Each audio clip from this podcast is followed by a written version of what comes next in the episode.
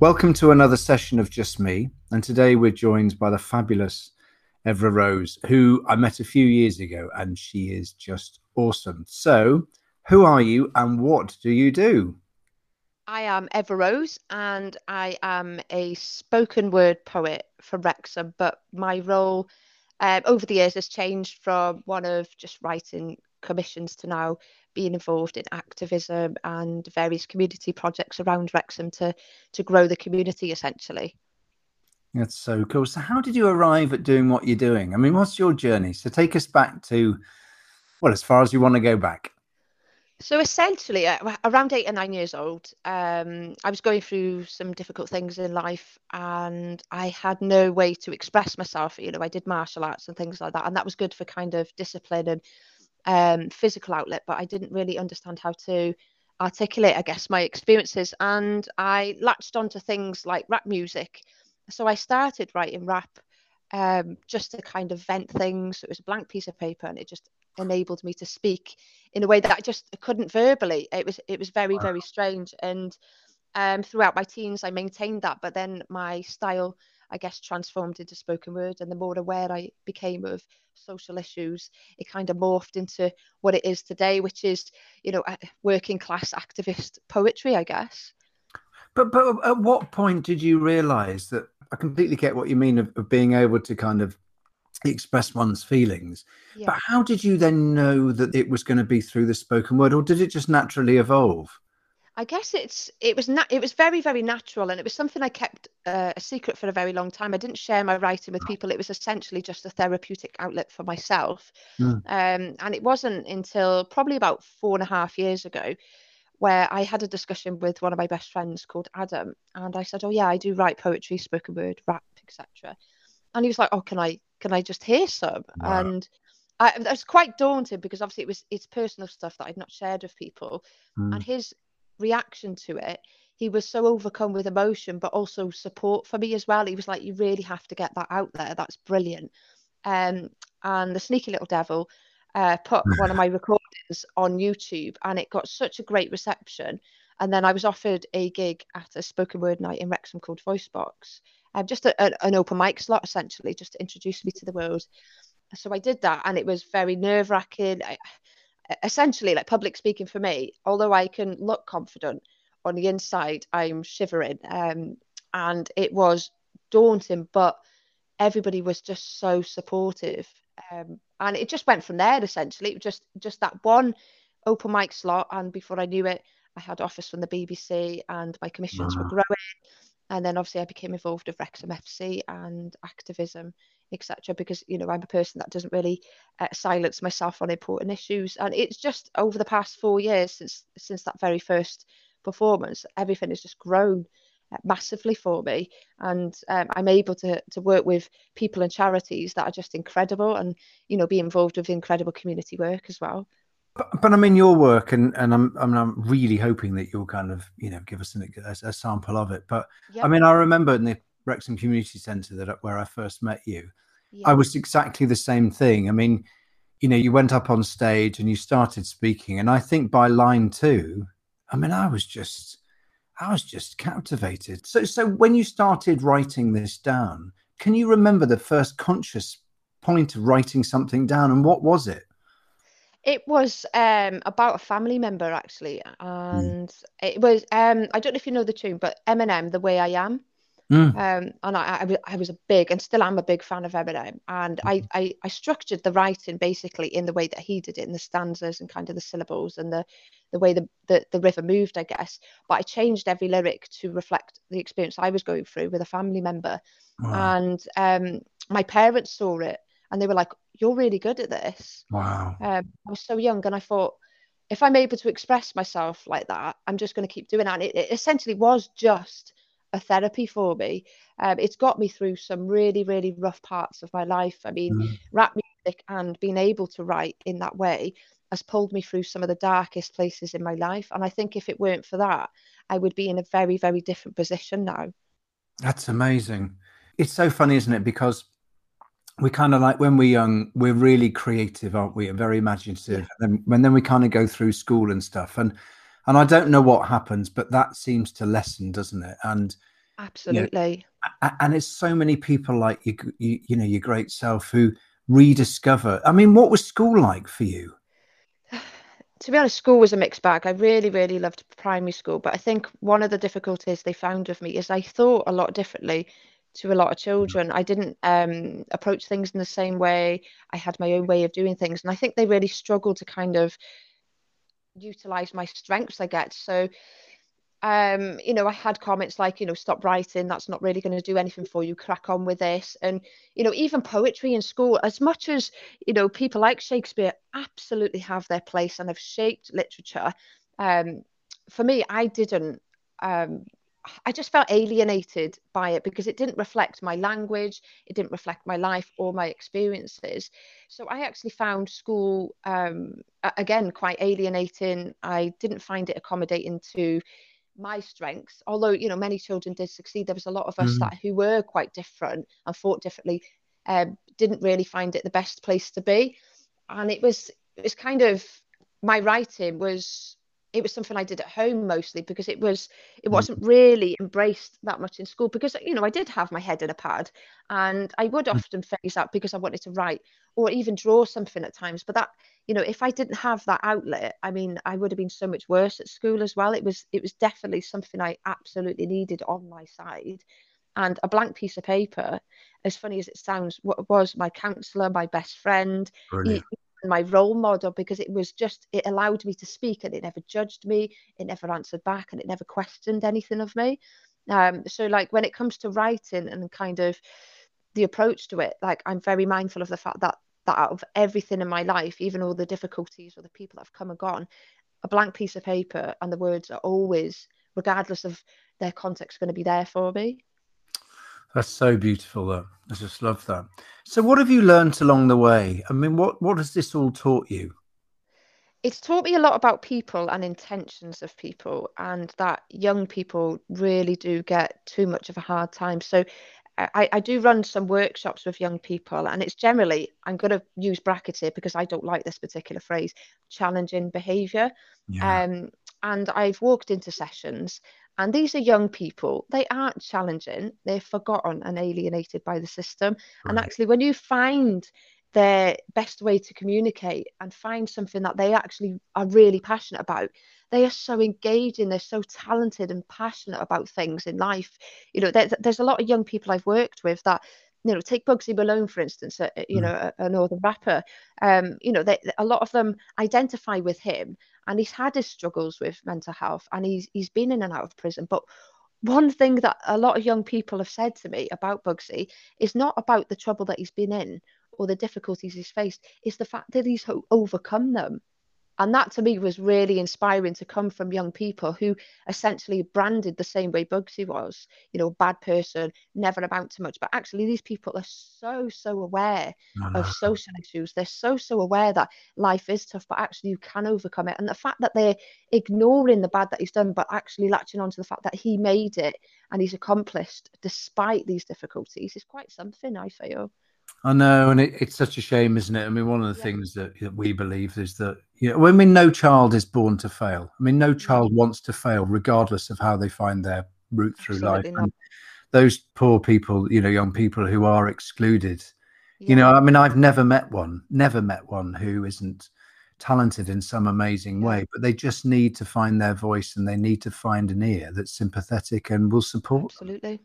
Yeah, definitely. And even when I've worked um, in HMP Berwyn as well with, mm. you know, y- young men in there who, you know, in a prison setting, but actually when you just sit down and talk to them mm. as human beings and have frank discussions and not judge them for for mm-hmm. you know mm-hmm. the choices that they've made or the the traps that they've fallen into because i mean essentially nobody grows up wanting to commit crime i think it's social issues that lead people down that path a lot of the time you know it, our social environments mold our decisions. And and unfortunately you know we do make decisions that aren't always the best for us or people around us. But actually if we're not given the tools or the opportunities such as youth clubs or after school mm. activities or somebody who's literally going to engage without judgment then we're going to be led down paths that we don't want to go down initially um, and actually just all the people that I've worked with that have been labelled challenging, difficult, off the cuff have actually been really talented, genuine, passionate people.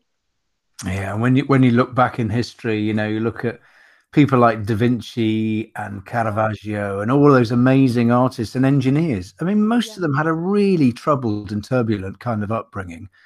But they didn't live there. You know, they had a mentor, or they had somebody who believed in them, or they believed that that yeah. inner power was going to be powerful in some way. Yeah, that's I think I think belief in people can literally change their lives. Like, you know, with, with restorative justice, for instance, um, you know, not just for the people that have been impacted by crime, but saying to somebody, I believe in you, I believe mm. that you're capable of change, I believe that you've got these skills and you can change your life, is more powerful than sitting there going, get this qualification, do this, do this service. I mean, mm. belief is just huge. I mean, I look at a lot of the young people in um, Caia Park, the estate that I'm from, mm. and when you just show somebody that you believe in them, yeah. despite their disbelief in themselves, it changes their outlook. It changes the way they smile.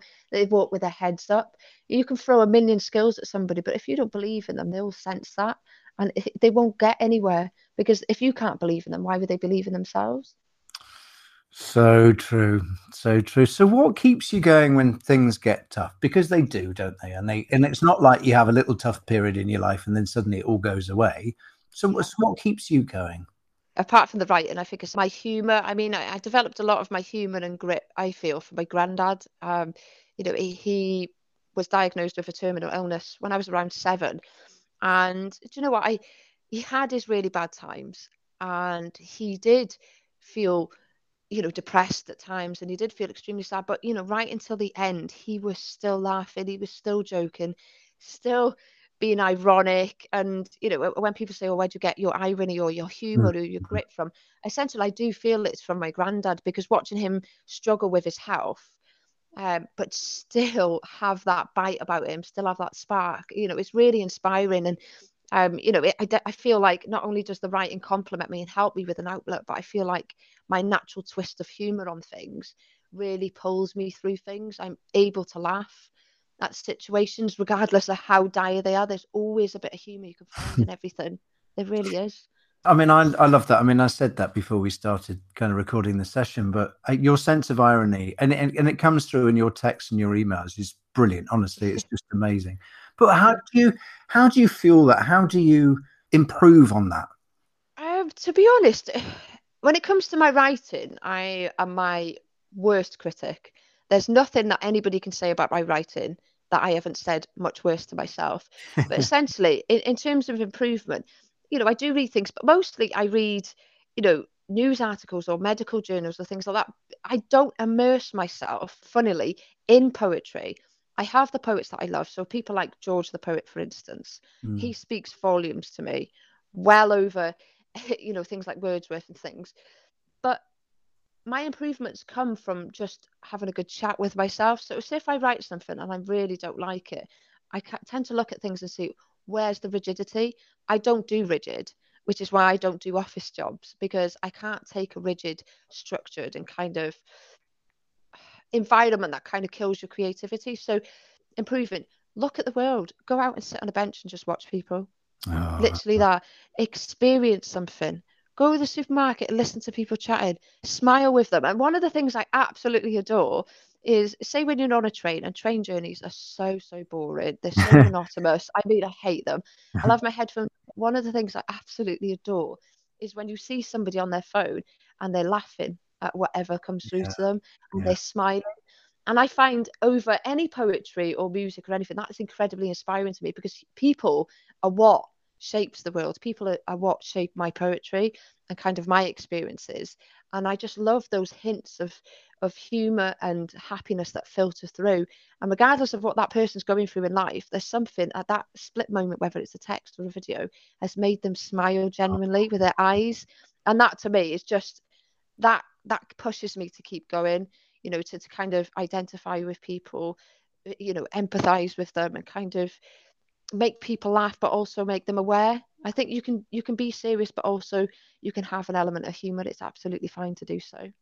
And it's also i mean it, it's kind of foundational and fundamental isn't it? To, to find that humor you know however ironic or obtuse it is yeah. It's really important Yeah, exactly. And I've had people say to me, "Oh, I didn't realize you were this funny," because obviously when I'm on stage and I'm talking about serious, really yeah. serious things, you know, it is going to be inappropriate to laugh at that moment. But actually, like my segues, or when people get to know me on an individual level, they're like, "Oh, you're really funny and ironic," and it's like, yeah, I don't have to be serious twenty four seven because some of the things I do are so serious. Without mm. the humor and the light, it would pull me down. It really would, as it would anybody. You know, all those negative social impacts that are hurting so many people, if you just absorb yourself in the negativity and don't bring yourself a little bit of light, don't get on TikTok and laugh at, you know, hilarious videos, you're going to bring yourself down and you're not going to do anybody any good and even yourself as well. Brilliant, brilliant. So, do you have a an example of, of, of or a poem that you've written or that you'd like to share? Yeah, I this one's um the last one in my book actually and it's called mind estate and the very first poem in my book begins with saying you know i come from nothing they say. And it's essentially about the community that i absolutely adore coming from um, a council estate in Caia Park. And the last poem is exactly how i feel about council estates that people who haven't necessarily grown up in them identify with. So i was hoping i could do mind estate with you. Of course do please. Yes yes. Okay i'll crack on I grew up in social housing and I carry with me the fondest of memories, a sense of being that I haven't quite been able to restore since privately renting. And I don't know my neighbour. And I quite often make jokes about his peculiar behaviour, his visits to his shed in the early hours. And I definitely couldn't ask him for a favour. Not like I did in the past, when neighbours in houses and flats came together, opened doors, and welcomed Matt to take me back where I was most content. Many see social housing as just a concept, a resolution, even a project, yet it is something more. It is providing families with security, stability, and the ability to thrive. It is safety for our most vulnerable people. Society has forgotten the root of social housing, where we were once proud to say we housed heroes, where the health of our nation mattered, and those who could do something did. So, as a council estate kid, I ask of you this to consider what a council estate is. It is a place of activity, of community where people actively support one another, where generation after generation grow and develop, where youth and age share stories of activism, hard work, and glory.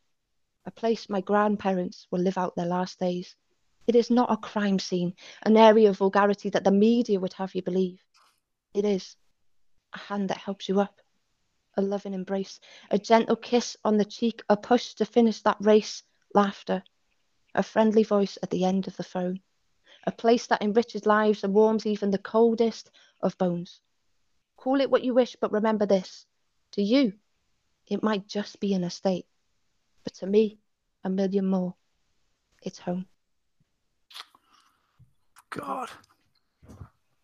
God, I'm finding it hard to speak. Um, it's just that it's so your words are so powerful, and and you just seem to thing I love about you, Eva, is that you just get to what's necessary and what's vital, you know, people and wow, wow.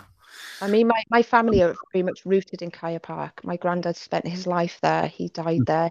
You know, it, you know, when we drove him for the last time of the day of his funeral, you know, he went past the streets that he grew up in, mm. in Glod. And, uh, you know, my nan is still there, um, you know, in the house that they lived in throughout their entire marriage you know my other family is still dotted around. It's it's very much a place that will always always have my heart and it doesn't matter where i go in the world whether that's to newport to bristol to london uh, you know across the seas it doesn't matter. That that is literally my route and i never have to you know wonder who i am or where i'm from because i know because that's my grandparents it's my cousins my aunties my uncles my mum my dad you know that's who we are. We're rooted in that very spot and we've we may you know grow in different directions but essentially that that's literally always going to be the seed in me. So lovely. It's honestly beautiful. It's really lovely. So what advice if you could go back to your younger self would you give? Ooh, that's a heavy question you know. Um do you know it's weird because i see myself you know especially five year old me going through very very awful experiences and I look at myself, and even when I look at photos, it doesn't feel like it's me. It feels like somebody I care deeply about, almost like my child. And if I could say anything to five-year-old me, is is don't worry, you will, you'll you'll get there, you'll be all right. it's going to mm. take time but you are going to overcome this that's really lovely that's really nice and what advice i mean that's obviously something you'd like to pass on to others but any advice for anyone else i think if you have a dream or an ambition listen to what you feel because there's going to be i mean essentially at the start of my journey four and a half years ago when i said you know what? Given the reactions i'm getting and the offers i'm getting for gigs etc i'm going to go for this. I'm just going to bite the bullet. You know i'm unhappy in my work life. I've suffered serious mental health issues. Do something that makes you happy. And i did it and people are like oh you know poetry isn't a real job. You'll never earn any money out of that. You'll never do anything and four years later I'm doing amazing things, working with amazing people. So, what I, my advice to anybody is if you want something, there is there is going to be massive challenges. There is going to be people that slam doors in your face, but keep going because if it's something that you feel, people will feel that around you, and you will succeed. Don't let somebody else tell you how to live your dream. Live it the way you want to. Pursue your own happiness because at the end of the day, the race is with yourself, nobody else you know you need to invest in yourself and your future because nobody else can or will unfortunately. So just go for it. I love the uh, the races with yourself and no one else. Absolutely. Like nobody else is living your life you are. Brilliant. live it, live it for you. You can support people but live it for you. Your happiness matters. You matter as a person. Really beautiful. So i've got another one. That's just slightly heavy as well um, but i'll lighten it and um, smile as i'm saying it. So what legacy would you like to leave behind essentially, I, I've got a saying that I always say leave a legacy, not a scar. Oh. And although I absolutely adore poetry, um, my objective when I got into this was to speak for people that don't have a voice and to change and challenge things in society that were damaging to others. So, as wonderful it is to be remembered for poetry, I would much prefer to be remembered for the changes or the support that I gave to people. And hopefully, I can leave a legacy behind that inspires others to continue change and to support one another. And, you know, at the end of the day, what do you want people to say about you on your last day or when you depart the world like we all do? Like, how do you want to be remembered? And I want to be remembered for leaving a legacy and never, ever a scar. Oh, and do you often think about that? Because I, I mean, I do. I, I, I you know, certainly in the last how many years, I've really thought about how would I like people to remember me, and especially my children and stuff and all the rest of it. Do you think about that a lot? I've thought about that for many, many years, especially mm-hmm. with having some serious health problems. Mm-hmm. And you know, when you've got like serious health problems, like recently, I found myself in resus. You know, you you you do think about your mortality, even though you know people would consider me quite young. I'm you know, I'm 32 um, to be confronted with not knowing if you're going to reach a certain age or not knowing if you're going to overcome something you do question the decisions you've made you do look back at your life and think well you know on the day i leave how are not just my family and friends because of course they're always mm. going to talk about me in a loving way but how are the strangers or the other people that you've impacted on your journey through life going to talk about you and you know I've made bad decisions in life. In my teens, you know, I was often in trouble, um, you know, on a weekly basis. And I look back at that and I think, okay, you were going through a rough time. And I've spent many, many years trying to rectify the bad decisions that I made. And I do, you know, I forgive myself for the things that I've done because I wasn't given the best tools and I didn't have the best avenue to go down. Um, but I always, always just want to be remembered for helping and supporting people or at least trying to alleviate your situation. Because i think as human beings we we look at things in a in a in a boxed off way but actually i feel when you're born you're obligated to ensure that others around you feel safe enough to be authentic and feel safe enough to walk the streets. I think that's an obligation as a human being to care for even the smallest of insects you know. If we all just spent our lives just meeting that simple obligation i think things would be everybody would be so much happier because they know that they can rely on that person or they know that a stranger is going to support them in some way. And you don't have to be as bold or as bright as the sun or the moon. I mean it's just little tiny things like a hand in a in a moment or a brood during a difficult time. And actually those flickers of lights all individually shining together as i always say can defeat even the darkest of darkness That's amazing, and it, it would be so lovely, wouldn't it, if we taught this in schools? Yeah, yeah, uh, because nobody is born bad. Nobody is born with judgment. I mean, that's you know essentially what you put out into the world feeds into our young people and our children.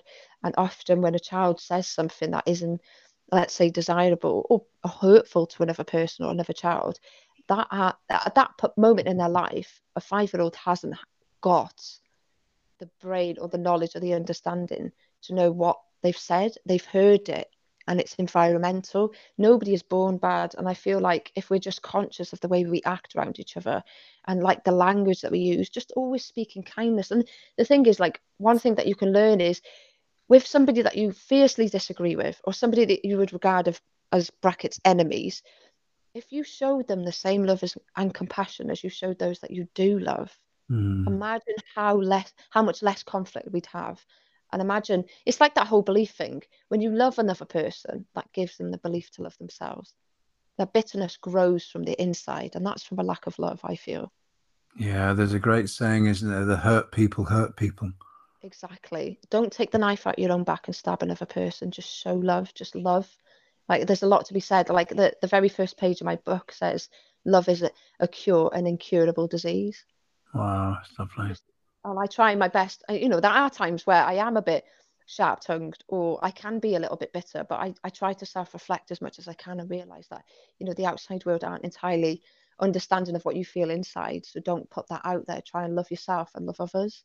Mm. And honestly, it, since I decided to start doing that, and became very conscious of my language and my behavior and even the way I sit and hold myself, it, the world becomes a better place for you not just yes. on a, a environmental level, but for yourself as well. Like love yourself. When the world doesn't love you, love yourself even harder.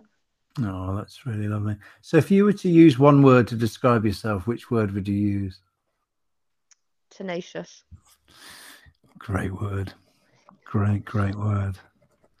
Every, oh, every time I talk to you, every time I receive an email or a text from you, it's just enlightening. It is. You're a beautiful person. No, seriously, it's amazing. I absolutely love talking to you and I love listening to you. You're amazing. And it's so funny. I mean, with these podcasts, I always write, you know, notes, and I've, and yours have just ah, just written so many lovely things down. Um, Thank you. It's lovely. It's just so wonderful. Thank you so much indeed for agreeing to um, be part of just me this is this is brilliant. I mean, I, have really enjoyed myself, and I, it's always a privilege to talk to you and get involved with whatever you're doing. So thanks very much. You're very welcome. Thank you. No worries.